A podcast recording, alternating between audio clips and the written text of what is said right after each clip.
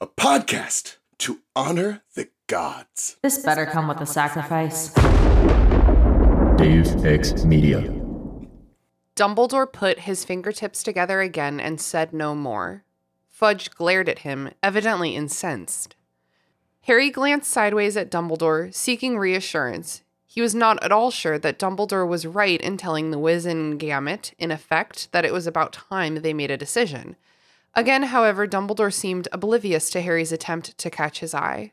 He continued to look up at the benches where the entire Wizengamot had fallen into urgent, whispered conversations.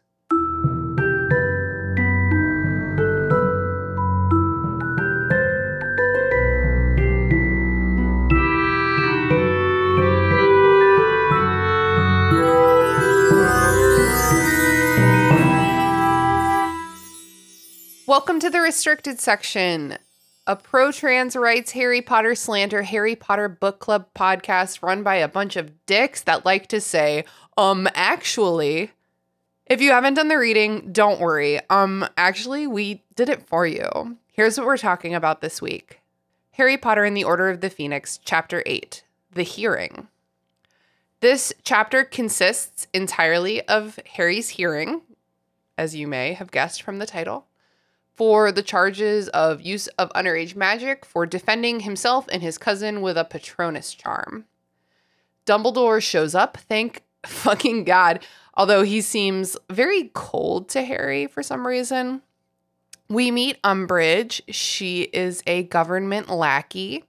And we also see Percy. He is a government lackey. Um, but assholes just love to be assholes, don't they? So we'll worry about them later. Cornelius Fudge is terrible. Uh, but in the end, Harry gets cleared of all charges.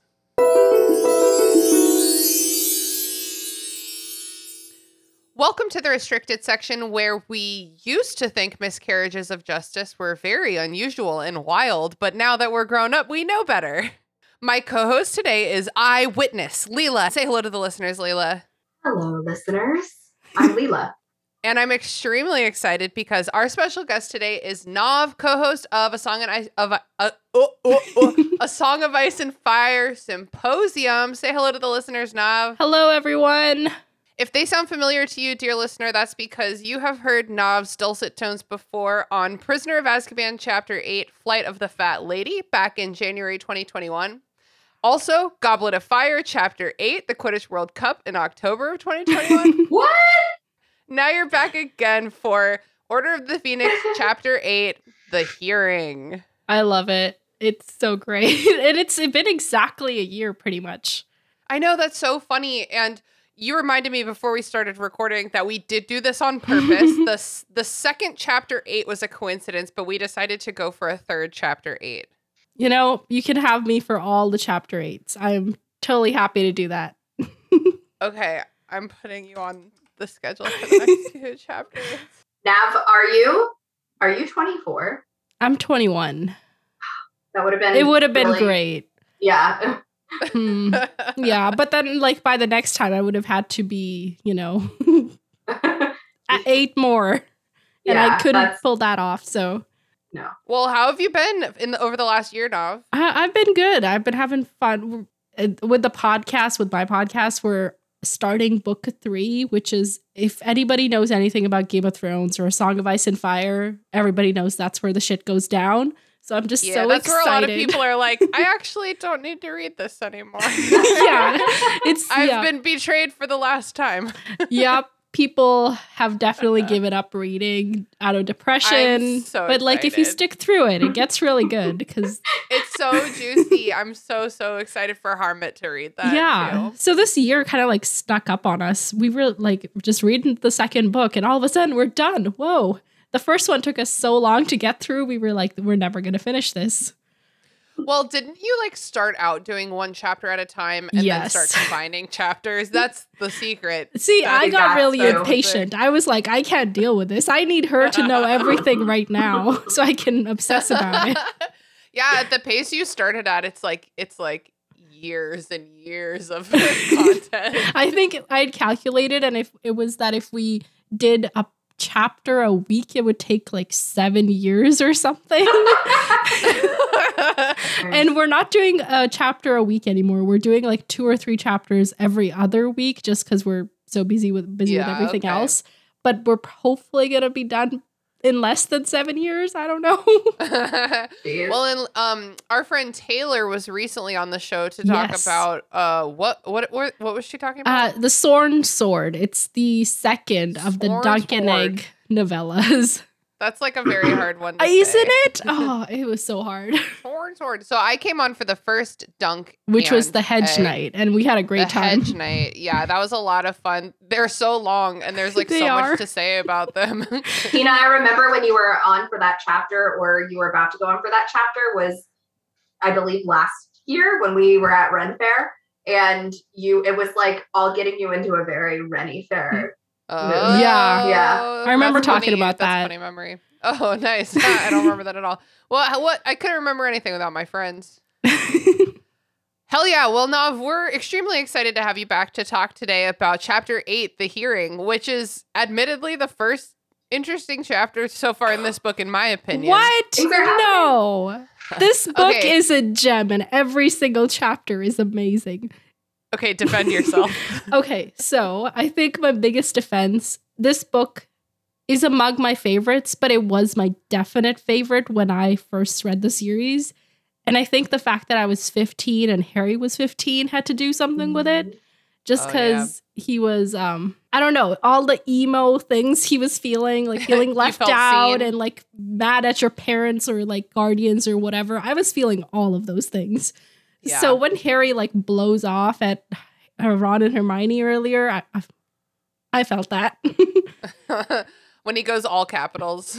yes, exactly. But also like I was, you know, becoming a bit more politically aware at that time, so this book felt really Right. relevant. Yeah. Oh yeah. This book this chapter in particular I think encapsulates what is so frustrating about this book is Yeah. like It's a very frustrating book. the grown-ups in charge do not have your back. Yeah. And I feel like as a kid, it reading it for the first time, it's written in a way that you can grasp it and really, really think like, am I like, I like, I feel like I'm in on politics. Like, I'm like smarter than most grown-ups and the system is not on my side. Like I feel like that was all encapsulated pretty well in this chapter in a way that Joanne is maybe not in previous chapters and books been able to like kind of make so clear. Mhm. Um yeah. How would you rate this book? Oh, um, you like in terms of like the other, Yes. like against the other books. Oh, it was my least favorite. It was my least favorite. Yeah, it was my least favorite, and I remember that because I reread all of the books, but I think that I didn't reread this one because this one so far is like feeling the least familiar to me. Hmm. And I think it not feeling familiar is also like an intentional writing thing, I think, because like we're into this rhythm of like, okay, so Harry's at the Dursleys and he's doing these things, and then this is how summer goes. But all of a sudden, this summer is just so vastly different. It's like conveying that changed world kind Mhm. of sense. It's true. Yeah, Yeah. I will say so. This was my least favorite book growing up reading it. Um, I think because I was not very angsty. I've, I've always been pretty like sunshiny. So I don't don't I, I think I didn't fully grasp or understand. You know, I, I didn't have that that type of trauma. But rereading it as an adult so far, I will say like in comparison to rereading the others as an adult, I'm liking it a lot more. And honestly, like maybe more so than the other four that I've Wow. I've reread. oh, So far. you. yeah. I'm so it glad stands the that. test of time. Yeah, in a way. I think that there's still um way too much uh fluff, way too much British fluff just like stuffed in here. Fluff fluff in the stuff. Yeah. But when Joanne has planned and written everything out and like organized her thoughts, I think that that she can really like drive a point home. I don't remember much about this book, but I do remember this chapter. I think. Mm-hmm. I, re- I remember this chapter and I remember well, we'll get away. mean, we'll get into it, but I I remember this chapter really well. Yeah, so as the title suggests, this chapter is Harry's hearing. You might remember that for like six consecutive chapters, we've been anxious about his hearing. Yep. Is he going to be expelled from Hogwarts? And then, when in the last chapter, Harry and Arthur got to the Ministry of Magic early, they were supposed to have plenty of time to make it to their hearing, which was supposed to be in her office. What's her name? Madam Bones, right? The Oh, original that- hearing was supposed to be in her office. So is this is Susie Bones' mom? Susie Mhm. Bones' mom. Yeah. Ah! And doesn't she? No, aunt, not mom. Aunt, yeah, aunt. yeah, and Oh, doesn't aunt. she All like right, end fine. up dying soon Yeah, I think she after? does. Which is oh, it was so sad because she was like really the only person that was on Harry's mm. side here. We're getting to the part of the books where it's like, doesn't that character die yeah, it's really sad. like, what up, Sirius? How's it going? oh no. but when they arrived at the Ministry of Magic, they quickly got the memo that the hearing was actually being held five minutes ago Ugh. in the giant, scary old courtrooms for like felons. Yeah. I mean, is that not like every reoccurring nightmare, like about high school or college? I like definitely have recurring nightmares where it's like I wake up and then it's like, hey, the exam started five minutes ago. Oh my God. you know, horrifying. I hate being unprepared for things. I feel like, Yeah. and it's so bullshit because that's like if you woke up and your professor was like, "Oh, just kidding. The exam like that was scheduled for an hour from now started five minutes ago." Yeah, that's the thing is it's like they were obviously just trying to fuck him. But it's Mhm. like, come on, how can you be so obvious about this? Like what are To how- fuck with him. Yes, they weren't trying to fuck him, Tina. So Harry when he goes into the courtroom, he realizes he's been in this courtroom before Yeah. in Dumbledore's Pensieve. This is Mhm. where he watched the Lestranges and Barty Crouch Jr. and fourth person get sentenced for torturing the the um Longbottoms. the Yeah. Longbottoms into insanity. So that's like the bar that he's walking into this room with. He's like, "Oh, this is for this kind of criminal." Yeah, and he like looks at the chair and it's got the chains that are supposed to restrain people and oh Terrifying. he's 15. Calm down, y'all. and his guardian isn't allowed into the room with him. Yeah, like they just push him in. Oh, this is Do you such think- bullshit. Do you think it's like a classic like wizard muggle a misunderstanding like that? Like obviously like wizard like he should know like only he is allowed into the room because otherwise like I mean I feel like Mr. Weasley could have given him a little warning like hey I won't be in there with you or like I just don't see why on earth He He's- can't be. they should not be allowed to try him without a any Yeah. adult He's a present. minor! Yes, he's a minor. Oh, They don't know that Dumbledore's gonna like make it. So there Mhm. was like a split second in this chapter where Harry was gonna have to do this on his own. that they were would, kind of banking on it right like yeah. That is no basis for a solid legal system. hmm At least when he sits down, the chains don't don't chain him. They just clink menacingly. They're like, we would if we could. The judges of this trial are the Wizen Gamut, Mhm. including Cornelius Fudge.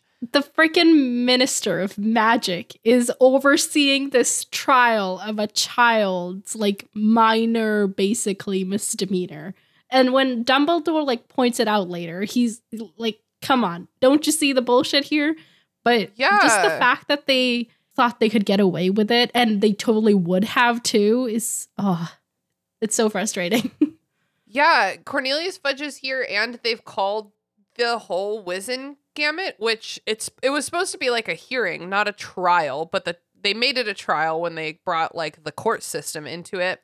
And if I were any random dude on the Wizengamot, and I got the email that was like, okay, you have to come at nine o'clock this morning to do this disciplinary hearing because Harry Potter did a Patronus spell, which can cause pretty much no damage as far as I know. A Patronus Mhm. charm. I'd be like, man, I'm not going to this. This is not what I. This is not my job. yeah you know, below your pay grade if you're on the Wizengamot. I guess but like also anything that involves Harry Potter is hot goss you know Right about that. right so It's true. And they've been like smearing his they've been running that smear campaign against him all summer, so people are maybe curious to see like what's going on. Maybe they're like Yeah. building up this, you know, negative persona of him in their head. So they're like, let me go see it for myself. God, well, I really hope that a lot of them look down there and were like, oh, he's a terrified child who is completely Yeah. alone. like, we should leave him alone, maybe? I think some of them do have that like reaction, but I think a lot of them don't. Like I think the smear campaign was really successful and so they're like buying into all of the stupid lies and slander against a 15 year old. I hate that. Yeah. Yes. The uh, my well, there's a few favorite points in this. I, like I said, I really enjoy this book. But the at the end when it's all revealed and Fudge is just left like sputtering, like ah, I, I that moment is so satisfying when Dumbledore's like, "I'll be in my office. You can find me there." I'm running like way far, but like all of this frustration, I think, has a good payoff in the end. Yeah. So I like right now I, I read this one chapter. I haven't re- reread the other ones so far this Mhm. year. So I think I might just continue reading the book just so I can have that satisfaction. Nice. And Oh, yeah. skipping those first seven chapters changes nothing. It's fine. Right. Absolutely. Maybe There's like nothing first new two. there. Yeah.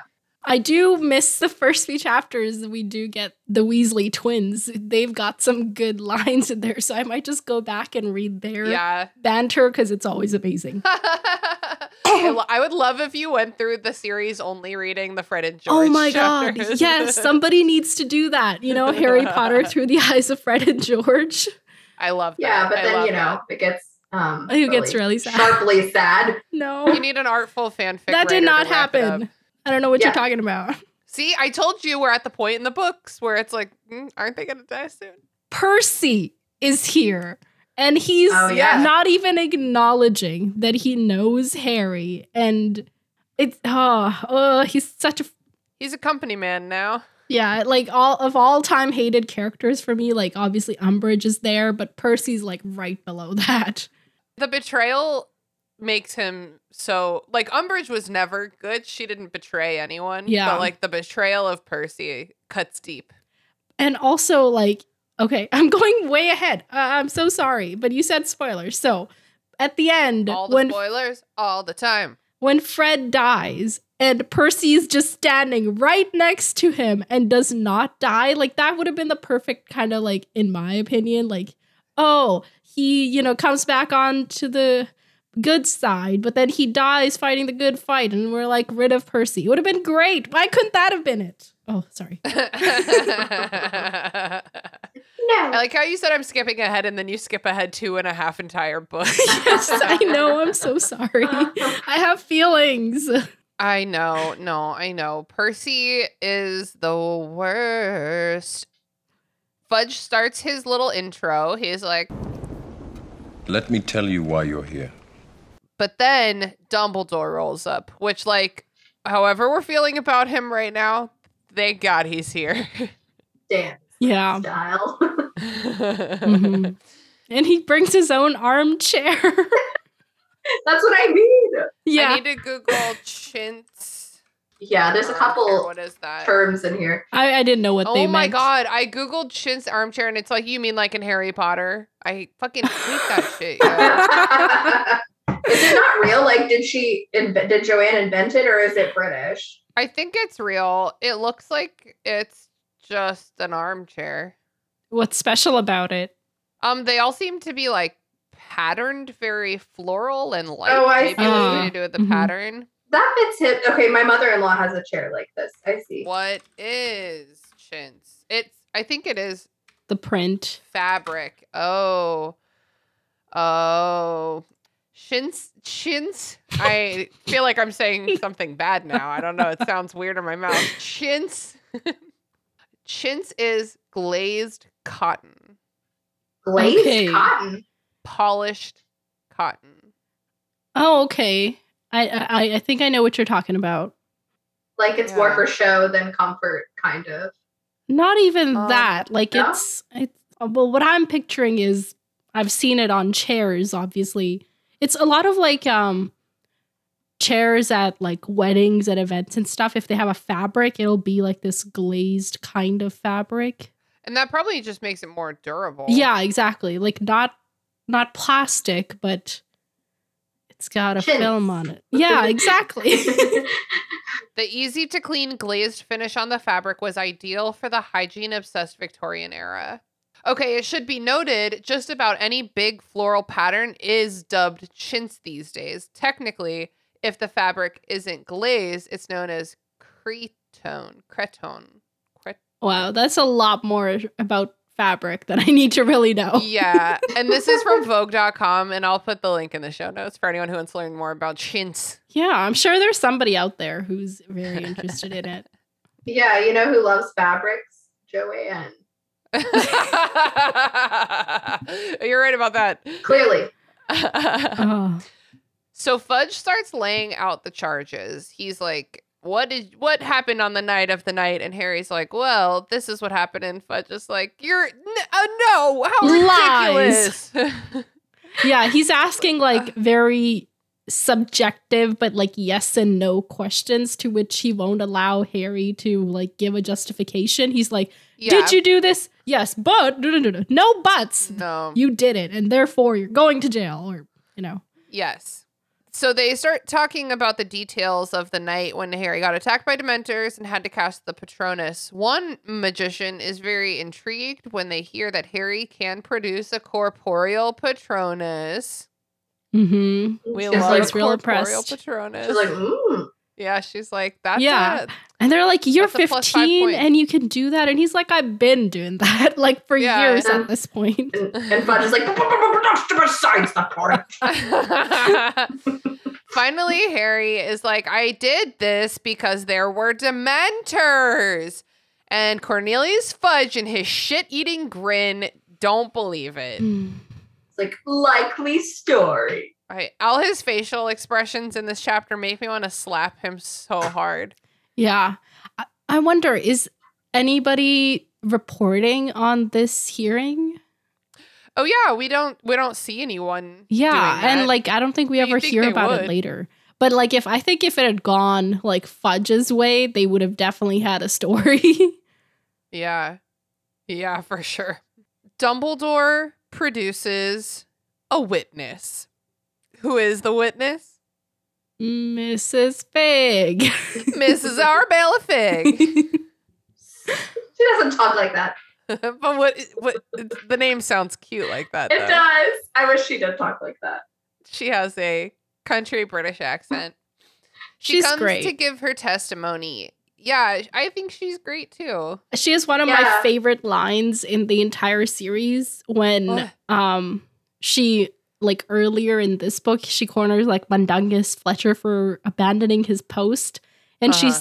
says something along the lines of like you worthless pile of bat droppings which is just calling him a piece of shit but like in very I don't know interesting Great. terms. Very like Britishly polite about calling someone a piece of shit. Yeah. what do Um, you call? There's like a term for bat droppings. I don't what is it? know. Um, guano. Is that right? Really? Uh, Whoa. Good pull. Yeah, it's also also the accumulated excrement of seabirds and bats. Either either or. Oh, I don't need pictures. Thanks. I got it in my mind. um, so Mrs. Figg comes in to the chintz armchair, and Dumbledore produces a second chintz armchair. and she's like in her slippers, like just, I know oh. uh, her house shoes. Harry's like, I love you, but could you? But You I, that makes me think that she had to like rush over because they moved Yeah, up she probably the did. You're right. Yeah, 'Cause- Dum- Dumbledore was late because he had to go fucking grab her. yeah, but like Dumbledore can you know apparate, but she has to probably take the train or whatever shit, and she's out in the I suburbs. to- so I like to think that Dumbledore could apparate her. Otherwise, that's fucking annoying to get into town. yeah, maybe he was like, oh, okay, I'm just. But what what point did he figure out? Because he says, "Oh, I just happened to be here three hours early because I knew you would pull pull this shit." So Maybe he just really was like, I'm gonna get there five hours early because like I'm not letting them ruin this for mhm, us. yeah, So when Mrs. Figg rolls up, Fudge is like, Wow, lame witness, bro. Yeah. And then he starts grilling her about like what happened, why would Dementors even be there? Did you ever think of that? it's like I think it's like it's so insulting because before he even says that, he's like, "Can squibs even see Dementors?" Like, Yeah. Okay, so question. To this day, I'm not actually clear whether she saw them or not. Yeah, I don't know. I don't think it's ever clear. You mean just like how like it's really vague at first, like her description. yeah, she like gives? I, I can I can tell that she felt them because she's got that right, and like we know Yeah. Dudley felt that kind of similar thing, but her like physical description of them, you know, even Harry's like that sounds like she's seen a picture of them. Yeah. And like even if she was watching the scene play out in the alleyway with Dudley and Harry, even if she couldn't see the Dementors, she could still pick up what was happening. oh yeah, You know? yeah, Yeah, but so I'm just like, like, why that- curious. Yeah, but you're right. It's like, why is that even relevant? Why is that the issue? Uh, like, like Muggles can't see Dementors. Okay, But they can so, feel them. Yeah, this this the visual aspect of the Dementor is not even close to the scariest or most Mhm. visceral part. You know, It's literally just a tool for the books to be able to to get Dudley to not believe Harry that it was like a monster instead of Harry cursing him, you know? I guess. frustrating. So Dumbledore is like, well, maybe the Dementors were ordered there by Voldemort. And then Fudge is like, nah, bro, we control the Dementors. So then Dumbledore's like, okay, cool. Why did the Ministry order Dementors uh, to go attack Harry Potter? And this is when we get Umbridge kind of leaning forward Umbridge. out of the shadows, like uh, the villain she is. Oh, oh, oh. just like hearing you imitate that laughter makes my skin crawl. it's so annoying because like I am the kind of person where if someone is like um like if someone's just like kind of poorly clearing their throat near me a little bit all the time instead of just getting a good like clear your fucking throat. Dolores, do you need a cough drop? Pardon me, but are you assuming that Oh. someone in the ministry arrived to work God. unwell? Doing that cough without needing to cough like hurt my throat. yeah. Yeah, it kind of like makes me feel like a little Fleming. Mhm. But the way she phrases her like questions, it's so passive aggressive. I, I can't it's the deal with most this shit. she could teach a master class in passive aggression. I like hate. Pa- I'm just aggressive, aggressive. There's no passive about me, and it just I can't deal with it. No, There's no room for passive aggression in a courtroom. no. Amelia Bones, where are you? Control your girl. Yeah. She's like, I'm trying to control my monocle. she does have a monocle. what is Amelia Bones' title? I I know they say it, but I've totally forgotten. Madame. Punch. No, it's Because uh, like Umbridge is like the undersecretary to the minister or something. I think she's just like a judge. No, it says uh where's the announcements? Head of the Department of Magical Law Enforcement. Okay, great. oh, okay, okay. Amelia Susan Bones. Name Do you notice that her middle name's Susan? I Mhm. didn't notice. Susie Bones. Susie Bones. I'm Susie Bones. Once upon a time, my entire family was murdered, except for my aunt. Umbridge is like, Are you implying? I can't do like the voice. Are you implying that the ministry? I kind of wish she was. I'm glad she's not actually. I, I take it back. But I'm like, I, part of me almost wishes she was um like a femme fatale. Like, are you implying that? I don't know. I, I take it back. I don't want that. like, what's her face from uh, Powerpuff Girls, but playing Madam or Professor Umbridge?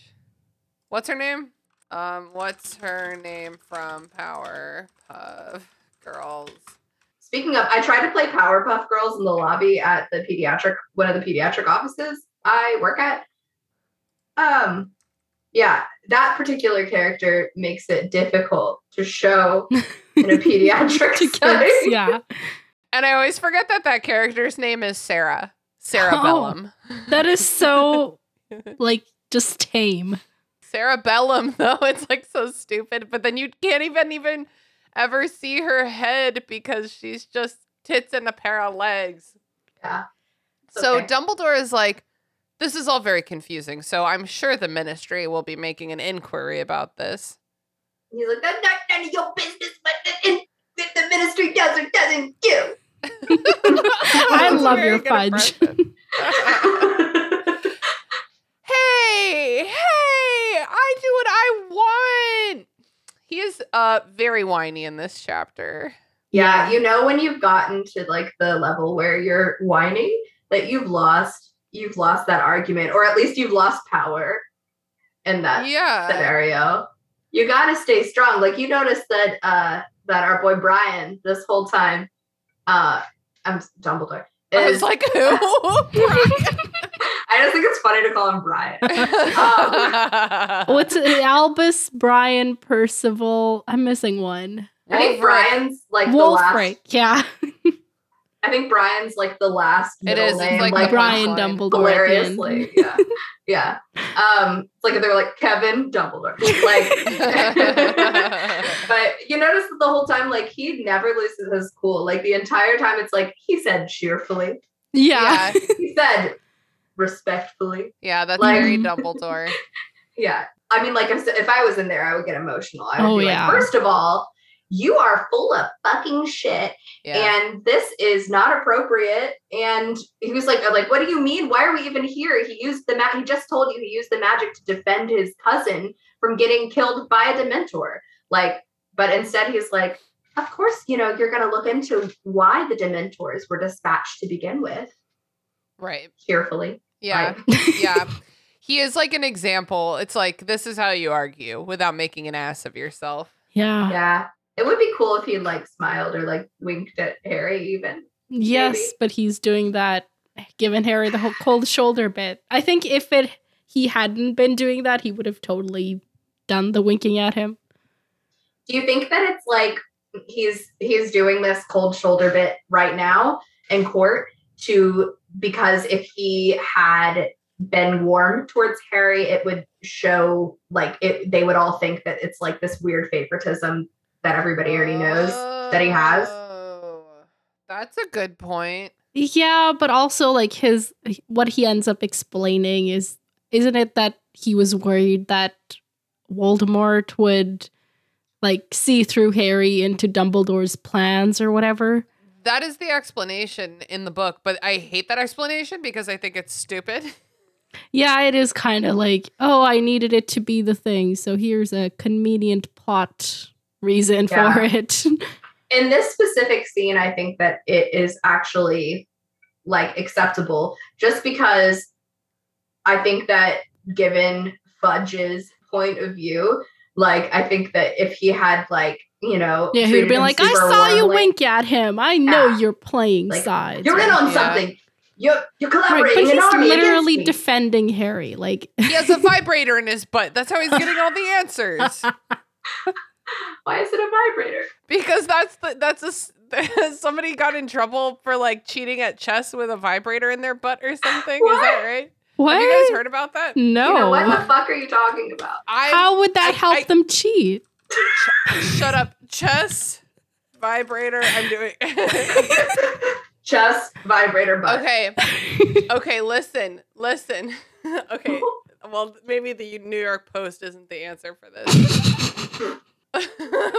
Build your own undetectable chest cheating vibrator. These headlines chest grandmaster gets butt scanned following following anal vibrator cheating rumors. But does it say how? Yeah, because well, you know what? There's a lot of settings on vibrators these days. You know, maybe like maybe like three, like level three means like move pawn. okay, Um, hold on. so somebody on. else is like off, you know, on to the side, giving pushing them the button. clues. That's I what I'm thinking. we we here at Euronews Culture are, are still trying to figure out quite how cheating by sex toy works, but we're trying out several vibrating configurations, and we'll get back to you. They're trying it out. Okay, good. One of his opponents like quit and then accused him of cheating. What if you were like sitting there and you could like hear The little vibrations. butt vibrator? And you're just like, what the fuck is that? Okay, but like chess matches go on for hours. They've like this person like did they get desensitized to the vibrations? How did they not react to them? Chess grandmaster denies cheating by using anal beads. I just can't with these headlines. Anal beads. See, that's no, different. it's beads. It's That's even- vibra- vibrating beads. I can't Okay. keep up with these kids. You read that right. Um, when does the sex toy come into play? I'm just reading this Euronews culture website. Um, It was a slow day and a slow news day. I just can't really. I'll just I'll let you all do your own reading. I'll put this in. It's in the show notes. yeah. I'll put this in the show notes. Um, because I guess we've probably spent enough time on it, but Yeah. it's fascinating. I just have to say if somebody's actually doing this, honestly, hats off to their creativity. That's Okay. thinking outside the box. it's thinking inside the butt. I think, uh, you know, I think that um, that like some of the words that Joanne uses in here, I feel like I blame a lot of that on like why I was so uh, such an obnoxious child. Because I read all books, but like especially especially these books like so so religiously, and I would say I would say very annoying things like uh like uh said Fudge with a very supercilious look on his face. I'd be like, Mom, what's supercilious mean? And then she'd tell me, I don't even know now what it means. no, I don't know. And um I can and- guess from but then like in Mhm. like fourth grade, I'd be like, that's a little supercilious of you, Mrs. Brady. oh wow. And That's she'd be like. You're so fucking annoying. Please stop. Stop. Every time my It back is means- turned, you run to the board and correct my grammar. It's It not means- nice. it means coolly and patronizingly haughty. Okay, Huh. well, that's a very good use. What about surreptitiously? That one's in the next chapter. surreptitiously? Is that how you say?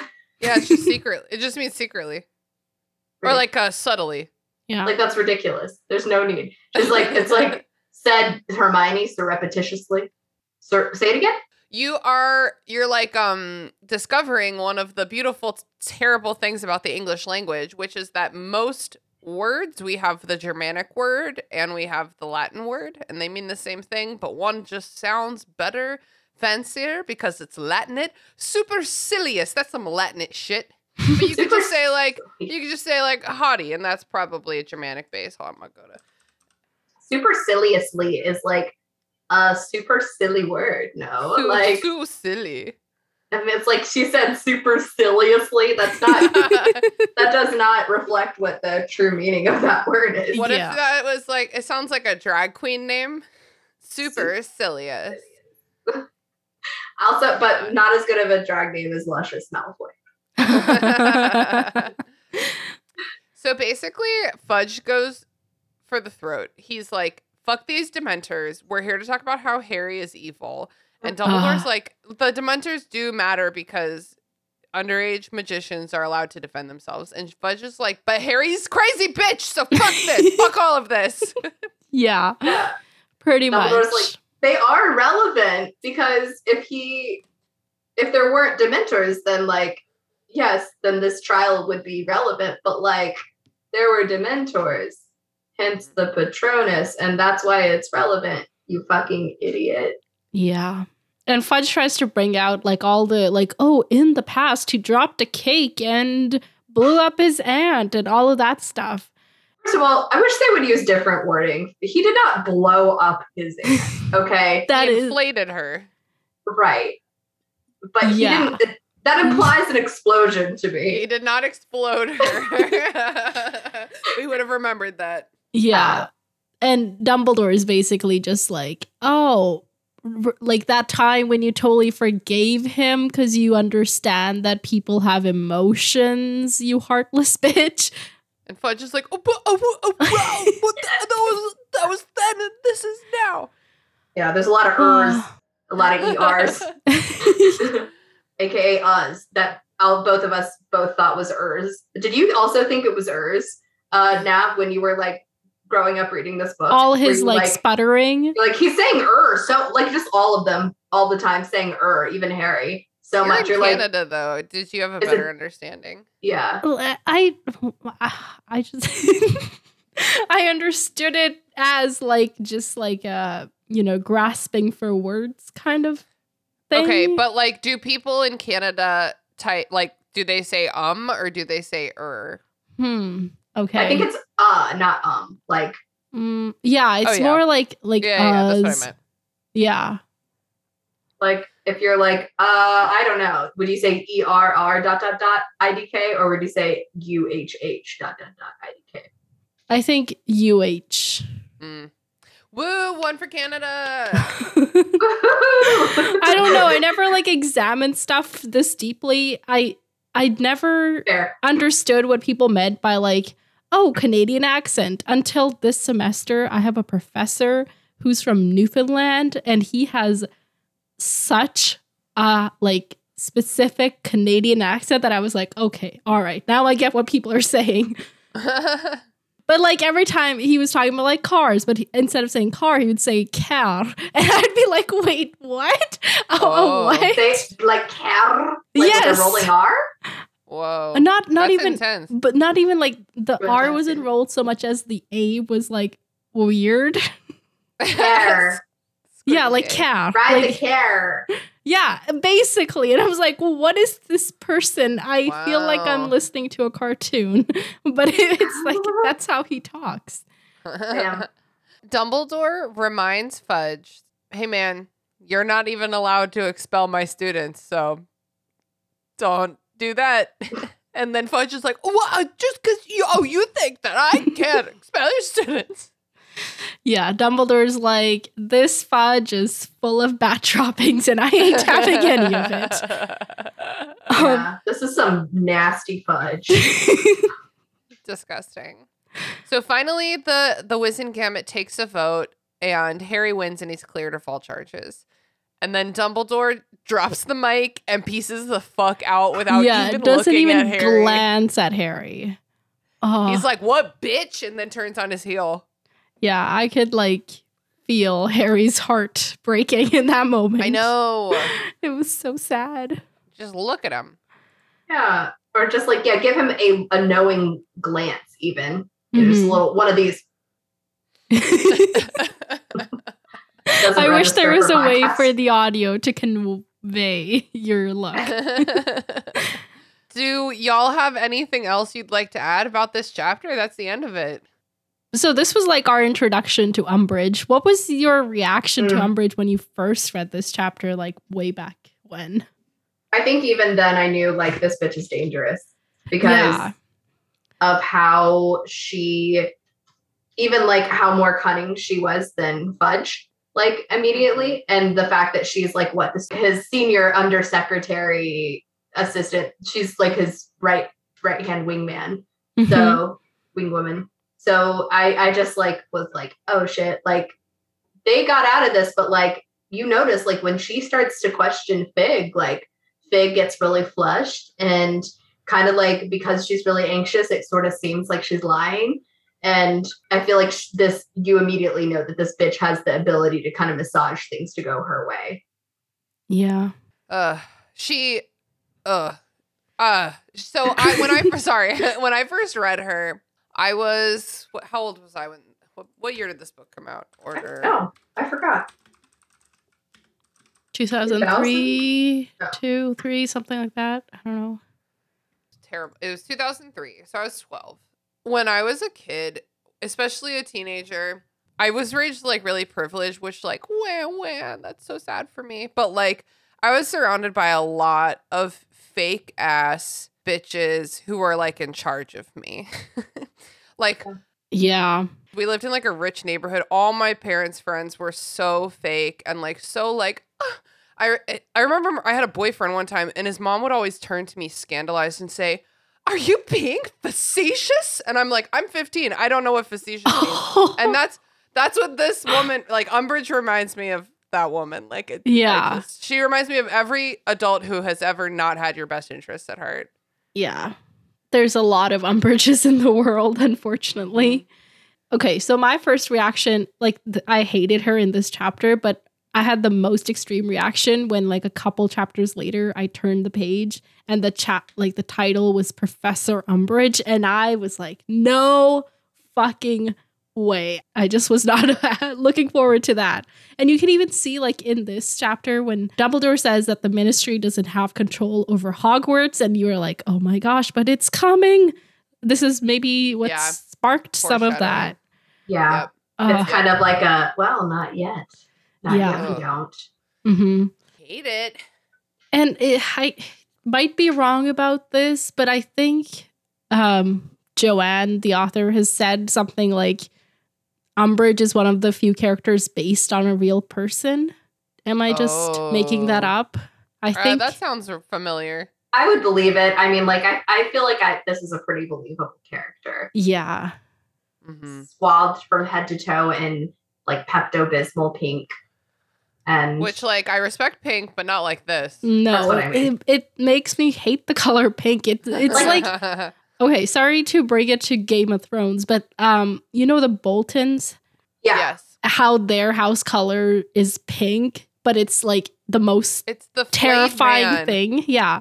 yeah. It's disgusting. Like you think pink and you're like, oh, it's so happy and nice. But then like you, you become you come to dread it because like I think in the red wedding, the last thing is like a pink Oh. cloak swe- swept across Oh Robb or something. I don't know. Oh, Uh, the o- one, I think that's like one of the only sigils besides the obvious that I remember from that show, that book is the flayed man. Because I'm like, how on earth is that your identity, dude? Like, Yeah. What the fuck?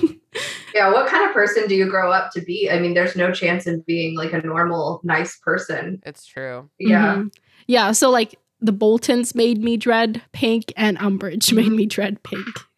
I feel like Umbridge is also like she also takes like other things I love and makes them sickening. Like like kittens. I fucking yeah. love uh, kittens. We've fostered Yeah. 12 kittens at this point. Is not the at one time. kittens thing a thing in the books or is that just a book? Oh my god, is it a movie memory? No, no, she definitely has the kitten plates in the book. Yeah. too. Okay, Okay. okay. All right. I, I I can sometimes look- I, can get look it up. I know exactly where it is. I'm gonna do it. And we're not there yet, but like I just Yeah. You don't deserve cats, Umbridge. You don't. You do not deserve cats. Absolutely not. But I mean, I will say, you know, like I'm not gonna lie. Like if it's like, is she a dog person or a cat Okay. person? It's Okay. yeah, it's gonna Um, be a cat person. On one of the walls was a collection of ornamental plates, each decorated with a large Technicolor kitten wearing a different bow around its neck. These were so foul that Harry stared at them transfixed until Professor Umbridge spoke again. So foul. They're so foul. She oh, She's just like the worst kind of hyper feminine stereotype. yeah. Yes. Like yeah. She's not shrill. She's not But she's close. Nah, she is. She's like a muted shrill. um, she's not. Um, it's like really. I hope that you're right, Nav, and that this character was like modeled after someone in real life, because otherwise, I think it's just like this is the woman that we're really giving like this amount of dialogue to, Yeah. and and this is who she is. You know, just like this horrible, like, um, like it's like vomiting up femininity. Yeah. Um, It's bad. It's like so it's almost like performative. yeah. Oh, 100%. It's yeah. like her it's like her costume. She's like, I'm incognito if I dress super Mhm. femme. And the movies, like the the casting for Umbridge was so Oh well done. Yeah, what's her name? Imelda Staunton. Yeah. And I bet she's just like the sweetest lady. yeah, honestly. like but like she, she did such a great job and they really nailed the Umbridge aesthetic.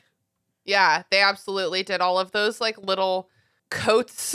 Oh, yeah. I don't even know how to describe them. little tiny little like The- Jackie Kennedy the jacket. dress suits. Yeah. I don't know. Mhm. Yeah. No, she's fun. She in other stuff she's fun. But in this, yeah, she's awful. It is nice to see a little color at Hogwarts. That's one thing It's I true. can say. it's, it's you're right about that. Yeah. We should watch Lelia. I've never seen this before, but apparently there's a 1996 film of Twelfth Night. Oh, Star- I've seen it. It's really you good. have, Yeah. yeah. Apparently it has Helena Bonham Carter and Imelda, and I would like to see it. It's great. I feel like I remember Twelfth Night is horny. So It is extremely horny. It's the most bisexual Shakespeare play. yeah, which is saying something because you know there's a lot of that shit up in Shakespeare. I love it. I love it so much. Okay, cool. We're talking about Shakespeare now, which means it's probably time to move on to plugs. Am I right? yeah, you're right. Nav, where can people find you on the internet? Okay, so uh, you can listen to my podcast. It's called A Song of Ice and Fire Symposium. It's a little wordy. Our Instagram is at Pop Culture Symposium. We hang out and talk about A Song of Ice and Fire, Game of Thrones, all that stuff. My best friend and my co host doesn't know anything. She hasn't read the series or hasn't seen the show either. So she's going in all fresh eyed, and we're just. Uh, you know, draining the hope and goodness out of her slowly. Just ruining her life. When we read The Sworn Sword with Taylor recently, Harmouth was like, oh my God, this has hope. I can't deal with it. It's too much. So, yeah, that's the kind of show we run. And what have you been watching, reading, playing, listening to lately that you think the listeners of our podcast would enjoy? to anybody who listens to my podcast, I'm going to sound like a broken record, but um, you got to understand, I have an obsessive personality in that I find something I like and then I only like that thing for a really long time. And currently, that's the Cradle series by Will Wight. It's a progressive fantasy kind of thing, and it, it's really good. And you just got to get through like the first book because it's a book long prologue, but the books are only like 250 pages. Just read it and listen to the audiobook. It is so well done. I cannot recommend it enough. Hell yeah. Thank you so much. Lelia, where can people find you on the internet? Hi guys, I'm Lelia. You can find me on Twitter, TikTok, and Instagram at Leels for Reals. And I would love to plug a 2016 movie called The Love Witch. Huh. It is fantastic. It's filmed. It's uh, filmed in complete Technicolor, which is really fun. So it has this really like cool, groovy 60s vibe to it. But it was filmed in 2016. Um, it's about a modern day witch who is desperate for love, but all of her attempts to make uh, and spells to make men fall in love with her go very astray, as often happens. It is a beautiful film. It, it's beautiful, just like the colors and everything to watch. Um, she moves into um, a, a beautiful Victorian mansion um, in California, in a small town that uh, tolerates witchcraft. Um, she's a modern day witch, and there's a Ren fair. There's so many wonderful things involved in this movie, That's and um, I highly, highly recommend it. Um, it is called The Love Witch, and I believe that you can find it on Hulu or Amazon Prime. Hell yeah. I love that. Thank you so much, Lelia.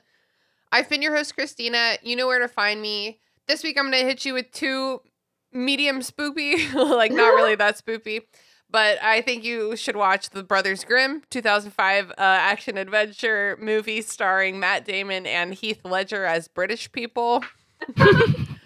Um, I uh, I actually think, if I remember correctly, that the original Brothers Grimm were supposed to be German, but For it's sure. fine. Yeah. It's fine. Wait, which Um, one has the better British, fake British accent? Definitely Heath Ledger because he's Australian. So it, in my Ah. stupid brain is like, well, it's not English. It's not American English. Right. So, it- yeah. Matt Damon did a pretty good accent though, and then it also stars Lena Headey, which like so spicy. She's so sexy. That's Cersei from a Game of Thrones. Yeah, I was gonna say Yeah. like like baby Lena Headey, right? yeah, she's When, Hot. sorry, what year did that movie come out?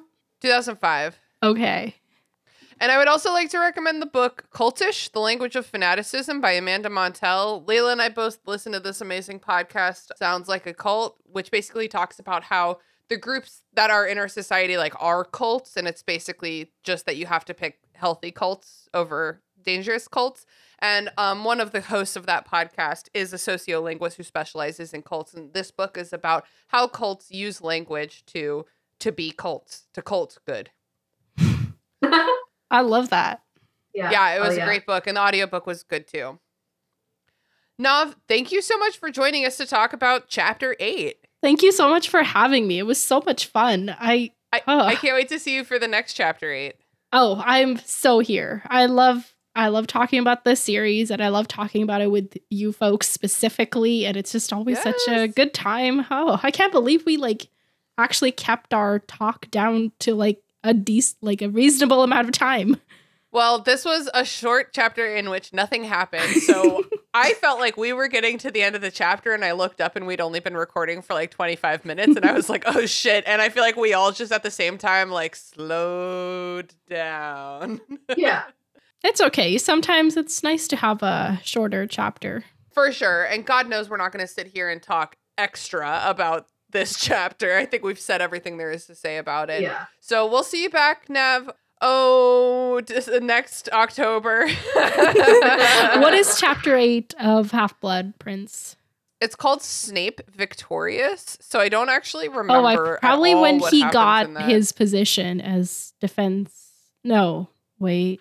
Yeah. So it comes. Chapter seven is the Slug Club. Chapter eight is Snape Victorious. Chapter nine is the Half Blood Prince. So yeah, I guess it might be that because I Hmm. think the Slug Club happens on the train. Anyway, and then for Deathly Hallows, we'll see you in August for the wedding. oh, oh Yeah, that's gonna be a good one. Okay. You can say sayonara to this podcast because I'm done with it after that. Wow. But you'll probably have another endeavor after that. I will for sure, and you'll be included on that. Lelia, don't say wow. That's 2024 we're talking about. I know, right but, now. like, Remember how long ago, like, How many Like years how- have you been doing this? Only two and a half, and I have two and a half still to go. Yeah, that's not too bad. halfway point? But yeah, I do have a cool endeavor planned for after the restricted section that I'm not allowed to talk about or start for at least two more years. So. it's okay. We'll just, you know, build up the suspense. yeah, I'm keeping it in my back pocket. Don't you worry. Uh, and Lelia, as always, thank you so much for being my co uh co pay. Oh, Your copay is always due at the time of service. And Tina, I am just vibrating with happiness to be here. I thought you were bringing back the the chest butt vibrator. vibrators. oh, I am. Was that? Yeah, that's that's what's happening here. butt vibrator. and that's the end of the episode. And that's how I end episodes now. That's great. That's it, potheads. Thanks for listening to the restricted section. This podcast is produced and hosted by me, Christina Kann. Our theme music was produced by Ryan Kann.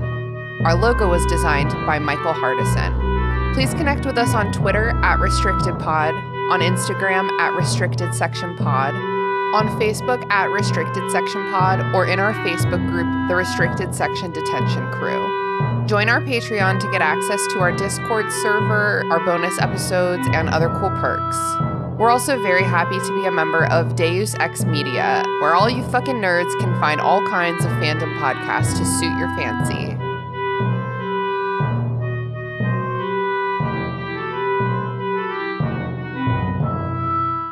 coffee, tea, honor, cabbage.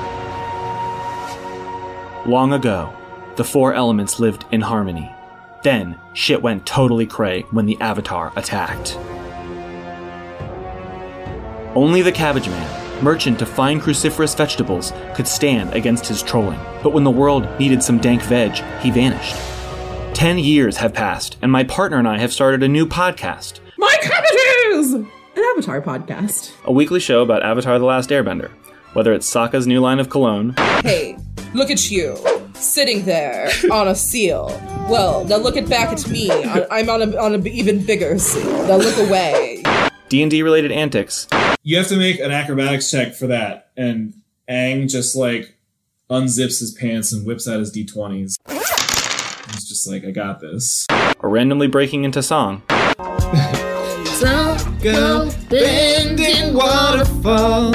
We'll stumble our way through the greatest show ever made, one episode at a time. Rotten cabbages? What kind of slum do you think this is? What do you call a Canadian? It's, it sounds like I'm saying a joke, like setting up a joke, but like, no. What do you now call uh, Canadian Thanksgiving? You just call it that? It's just Thanksgiving, but like uh, Oh. when I'm talking to Americans, I specify because they're like Thanksgiving in October.